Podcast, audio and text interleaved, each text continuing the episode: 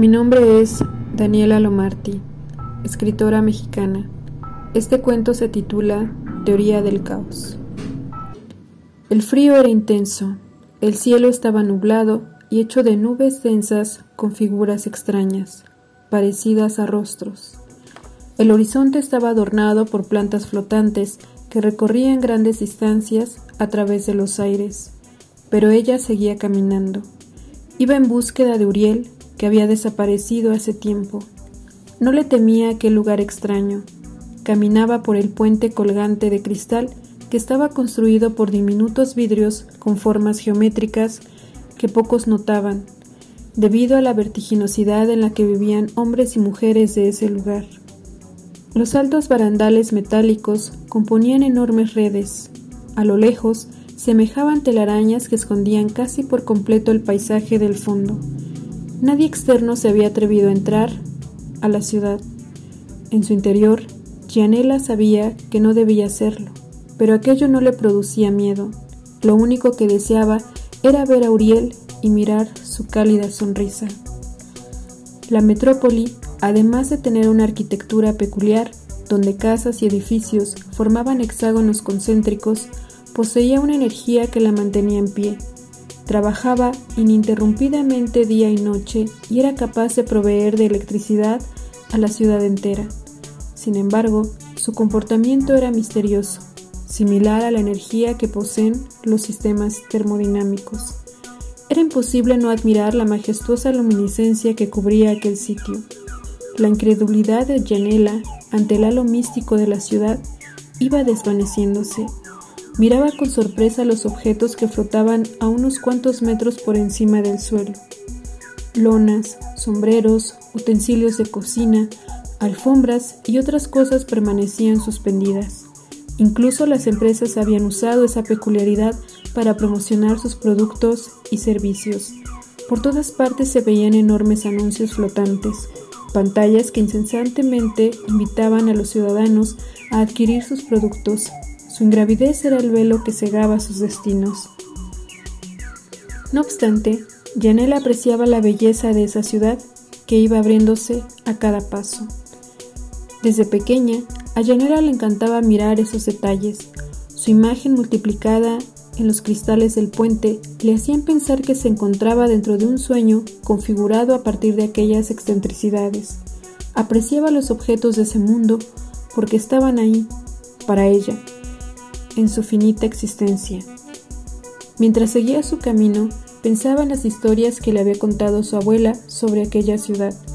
Según algunos rumores, se decía que los habitantes de aquel sitio evolucionaron de tal suerte que ya no necesitaban cinco dedos. Su visión era perfecta y su piel, ligeramente grisácea, era extremadamente suave, cubierta por una capa más gruesa que los protegía de los rayos solares. Su abuela creía, además, que en el corazón de la ciudad había un ser que vigilaba cada movimiento de sus habitantes. Aquel ente podía planificar los cambios producidos en la ciudad entera. Él era el responsable de que gigantescas plantas flotaran por los aires, de los climas oscilantes y de la ingravidez de los objetos.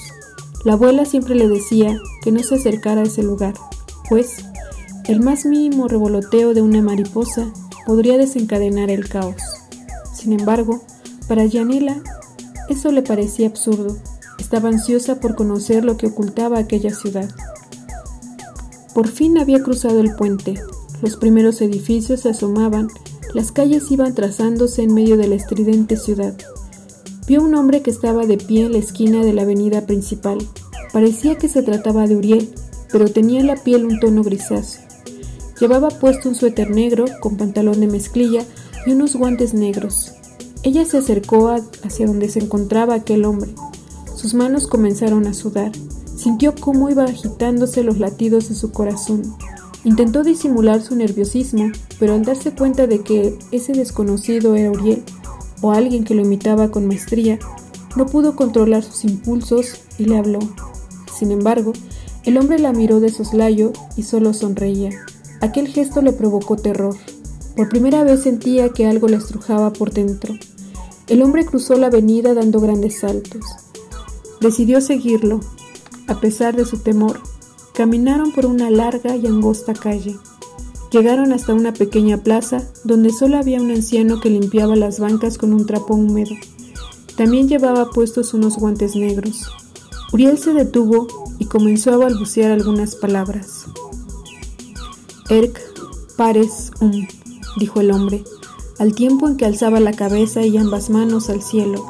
Surk amdes, respondió una voz grave desde el fondo. Janela no pudo comprender el significado de aquellas palabras. Miró al cielo y vio cómo un gusano hecho de nubes iba bajando y las plantas flotantes cayeron de súbito, formando grandes agujeros en el piso.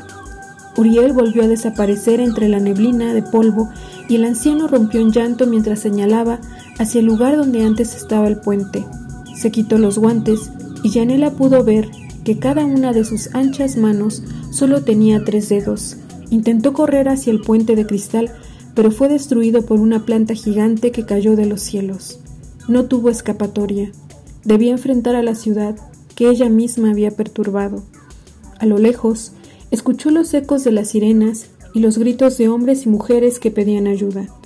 Deseaba regresar, pero sabía que eso era imposible. En el horizonte se extendía pausadamente una magnífica luminosidad, como si alguien desde lejos controlara aquellos parpadeos en medio del desorden. El caos nace por la perturbación del suave revoloteo de una mariposa.